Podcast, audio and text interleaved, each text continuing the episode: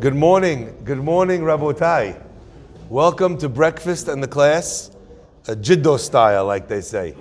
Uh, we have with us today uh, my uh, father Ateret Roshi, Mori Rabbi, my father Ham Yitzhak uh, Farhi. Um, we will have some words of Torah from uh, Rabbi Farhi and Rabbi Farhi. So it's like one of those law firms. Farhi and Farhi Limited. Okay. Today's breakfast in the class is dedicated in loving memory of Mrs. Lily Safra Nishmat Leah Batkhana. Her philanthropy has reached so many throughout the entire world. It's also dedicated in loving memory of Dr. Fred Dweck, who passed away. Yeshua ben Esther, with love by the Dweck and Benin families. Uh, please make berachot Lilu. Uh, also in dedicated honor of Alan Light, um, Amnon ben Yisrael Vachana by his daughter and son-in-law Daniel and Raf, Rafi Hasbani. Um, as well, the week of breakfast in the class is dedicated loving memory of Naftali Gad, Alava Shalom, Lilishma Naftali ben Leah, Venisan Gad, uh, by his amazing wife Shifra Gad, uh, by his sons Michael and Joe Gad, and his daughters Lily Shai and Peggy Dahan. Uh, the week of cold brew is dedicated in honor of Linda Towel by her grandchildren and also by David E. Ash in honor of you and your substantial capacity to good today and every day, which you can do by going to capacityforgood.com. Hazaku Baruch. Okay, Rabotai, I give you Rabbi Chacham Yitzchak Farhi. Thank you. Good morning, good morning, Boker Tov. It's a pleasure to be here with you. I'm honored. And uh, I would like just to share with you, first of all, Hazaku Baruch for my dear son, Rabbi Shlomo Farhi, for all the hard work it's putting into this community and throughout the, the Jewish world. Many, many people, they hear this Bar Torah, whether here or other um, programs that he has. And the only thing we can connect ourselves to Jewish nation is through the Torah. Tefillah is important, but Torah even more. The Torah gives foundation. As we said, you know, I told somebody upstairs, you know, Mr. Safra, I think, it says, Ki mitzion tetzeh Torah udvar Hashem Yerushalayim. Mitzion, from Tzion, Torah comes out, but I would say, Ki misafra tetzeh Torah. Safra also, you have classed When you have Torah, you'll stay strong and solid. So therefore, uh, the, our our homage this week, starting with the Ve'ele Shemot Bnei Israel Beim Mitzrayma Et Yaakov Ish Beto Ba'u.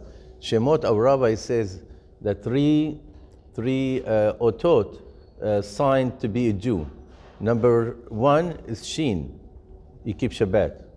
If you keep Shabbat, that's a sign that you are Jewish. Number two, Mem, Shemot. Mem is Milah right? If a person has milah, he's Jewish. If it's not milah, he's not. He's Jewish, but he's not 100%. Zarel. We call him Arel. Okay? And then you have taf. What's the third sign? Tefillin. Tefillin. So a person has to keep two out of three. What does that mean? I have to keep all three. But the minimum have to have two. Al pi yakum davar. If you want to, uh, to prove something, so you have to have two witnesses. So therefore, we put tefillin only weekdays, not Shabbat, because we have Shabbat. Shabbat is a is a sign to be a Jew. So therefore, we have Shabbat and Milah, or tefillin and Milah. So this is what we have uh, all the time.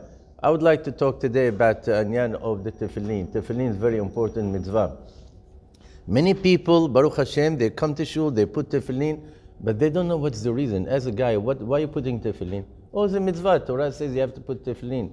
No, no, there's two reasons why you put tefillin. Number one, we say in Kadesh Li Kol Bechor at the beginning of the pray, uh, Quran Why? Beautiful. The man. What's your name? What's your name? He's a very famous guy here. yeah, I know, I know, I'm joking. I know his uncle, his father, oh, okay. you know, it's all great. His uncle, God bless him, long life and happiness. He comes to our class in Aventura, Florida, every morning. Every morning, you know. I'm going to send regards. Anyway, so you see here that uh, that one of the reasons why you put tefillin every day to connect us to Torah. By putting tefillin, will connect with the kesher. Number two, is the second paragraph on uh, Kadesh li kol bechor, repeat again the same pasuk. Utotavot be'enecha, ki yad, Thank you for helping me. A kid because Hashem took out Ad Mitzrayim. So there are two reasons why you put tefillin. Number one, to have Torah. Number two, to remember Yetziat Mitzrayim. Now I want to tell you something. There's another segula for putting tefillin. It's not written here, but I would like to add if, it's, uh, if you give me uh, permission. All right? You're allowed to add something as long as not contradicting with the haram. Somebody came to me one day and said, Rabbi Farhi, can I, I give nice hadush? I didn't see it written any place. I said, as long as not contradicting our holy rabbi, it's fine. He can say any hadush. so he gave me hadush. He said, I love it. And the next day I saw it, one of the Sefarim, I called him, I said, you know what, the Hadush is not something new, it's written already 200 years ago, and I gave him the name of the rabbi, he felt great. So we're seeing from here that the person, you know, uh, when you put tefillin every day, is a segula for beracha and your parnasa. You hear? We all work, right? But at the end of the month, okay, we can earn 100000 or $200,000 at the end of the month, all rahu. Because the expense is equal as the income. You work very hard. You want to save some money, right? So now a guy comes to the rabbi, says, Hacham, you know, I'm very devastated. I don't know what to do. He said, What happened? He says, you earning like $250,000? By the end of the month, I can't put even $10,000 to save in my, you know, my account. He said, do you, do you pray? He said, Rabbi, I told you, the chilak, I pray. I work 18 hours a day. Where do I have time to pray?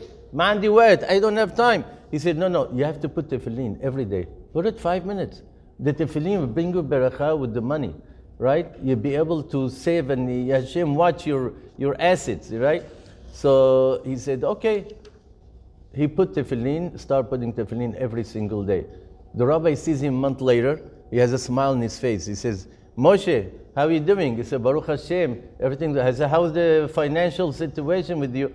He said, thank God, working fine. He said, do you pray? He says, of course, I pray. Uh, you put tefillin? Yes, I put tefillin seven days a week.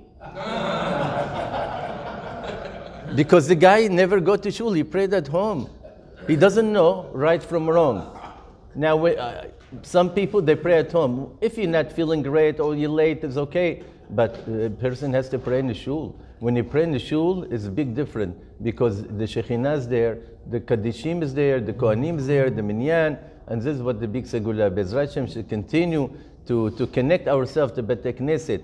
Kadosh Baruch Hu in Bet Knesset nimtza. Hashem being found in, in the place. Says when Hashem come to, uh, to Jew, ten Jewish people get together, Hashem will be there to give them His blessing. I'm sorry. Zaku Baruch. Zaku Baruch. Good morning, good morning, Rabotai, yet again. Today, I wanted to talk with you just about something that I think is a, a very powerful uh, message, a very powerful lesson. The pasuk tells us, "Vayigdal Moshe, vayetze elechav, vayar besivlotam." And Moshe grew up. Okay, he grew up. Vayigdal Moshe, he became big. Vayetze elechav, he went out to his brothers. Vayar besivlotam, and he saw in their suffering. The Hatam Sofer says that if you pay close attention, you'll realize that this word Vayigdal Moshe is actually unnecessary. Because in the Pasuk before, you see the words Vayigdal Hanar. And the child grew up. So what are you telling me? And the child grew up, Vayigdal Moshe, and Moshe grew up. And the Hatam Sofer explains this doesn't just mean that the child grew up into an adult, but Vayigdal Moshe. The first Pasuk describes a growing up of a child into an adult, but a regular adult. What made Moshe Rabbeinu so special, however, happens in this pasuk. Vayigdal Moshe. What made him great? Vayetze el echav. He went out to his brothers. Vayar besivlotam, and he saw their suffering. My friends, this idea uh, says the Hatam Sofer is that the entire greatness of Moshe. What was the greatness of Moshe? Vayetze el echav. That that is where it could be found. The fact that he was willing to leave the palace that he came from, to leave his own uh, upbringing, his own life, his own background, his own culture, um, and to get into the mindset of someone else. They say that uh, a fellow once asked the uh, Rebbe, uh, Rav Yoel uh, Teitelbaum from Satmar, he asked him to come to his wedding. The rabbi comes to his wedding and he sees that the boy is about to walk down to the chuppah by himself. Rabbi asks, Where are the parents? And uh, the boy, unfortunately, has to tell him. He says, You know, my parents both were murdered in the Shoah. The rabbi says, Okay, he's going to walk him down. The whole way down to the chuppah, the rabbi is crying and crying and crying alongside this boy. Anyway, boy gets married. The whole time during the Sheva Berachot, the boy is thinking to himself, Shema Israel. The rabbi was crying so much. Maybe he sees that this is not a wedding that's uh, not a match that's going to last. Maybe he knows something that I don't know. Maybe there's going to be problem with the children, Barminan, problem with Parnasah, problem with Shalom Bayit. The last day of Sheva Berachot, he goes to the rabbi. He says, Rabbi, please, you got to tell me I'm very nervous. I saw you crying and crying on the way down to the chuppah. Is, was something wrong with the wedding? And the rabbi says, No, my son, of course not. Everything's beautiful. He says, But you know, when uh, a chatan walks down to the chuppah, you always see that the father, you maybe you remember when you uh, married me off, Abba. The father, they're wiping a tear. The mother, they're crying, they're praying, because they're praying on this day that everything should go well for this child that they love so much. They're praying that he should have children easily that they should get along well, that there should be uh, everything that they need in the home. There should be love, there should be connection, there should be Yirat Shamayim, there should be Torah, there should be mitzvot. They're praying for the future generations, for their legacy to continue. He says, but I thought to myself, you know, your parents are not here. I'm the one that's walking you down. I have to take the place of both parents. And I started to think to myself, who's going to pray for this yatom, for this orphan, Who's going to pray for him that his house should be beautiful? So I, I, my neshama, my heart broke for you. And I was praying with everything that I had, every fiber of my being, that you should build a Beit Ne'eman Israel. What a magnificent experience. An idea from uh, Rav Yoel Teitelbaum. That's what it means to be Vayigdal Moshe, to become a big person. Now, you know, to be a big person in this world, the world tells you that the way you grow, the way you uh, build yourself is by focusing on who? On yourself. The more investment you make in yourself, the more you grow. The more time you spend on yourself, the more you grow. The more time you spend on other people, the less you grow. The more time you spend helping other people, the less chance you have to put yourself forward. But the Torah says differently. You know what made Moshe Rabbeinu great? Vayetze el echav. He left his place of royalty and he went to slum it with the people of the streets to see how they were doing, to see what they were going through. And I always loved the element about this story that the rabbi, he wasn't there as a rabbi.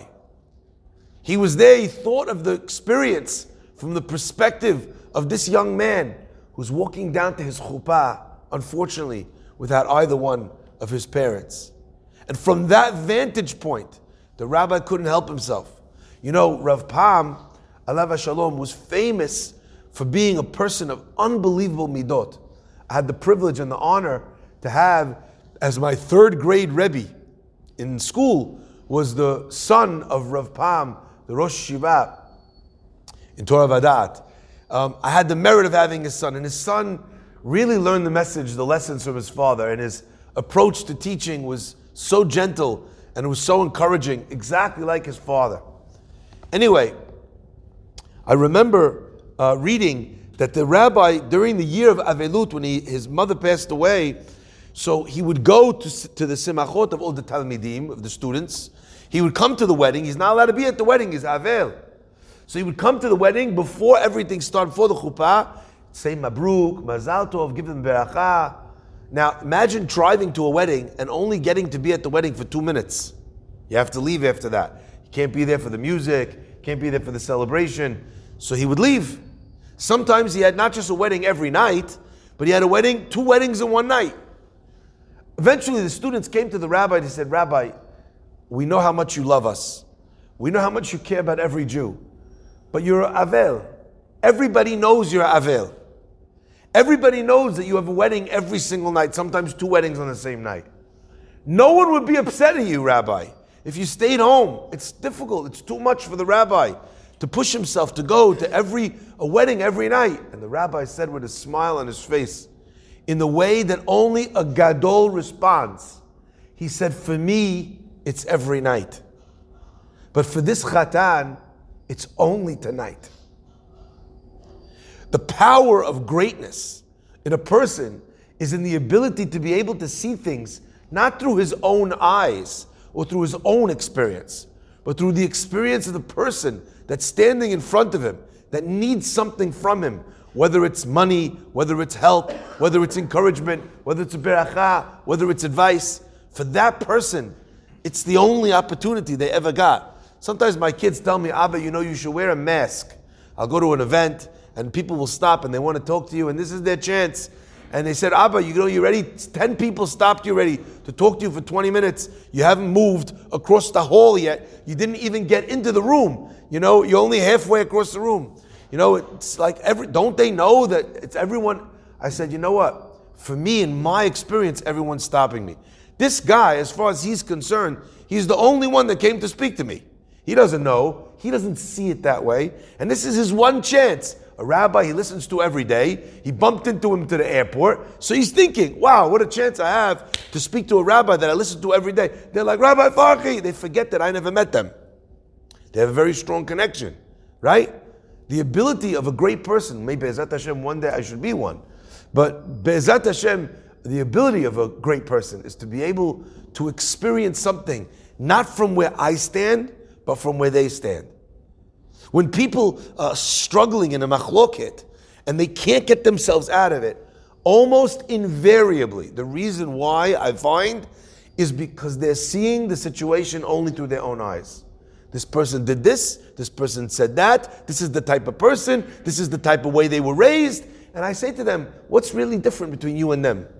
You're trying to hustle, trying to make parnasah for your family.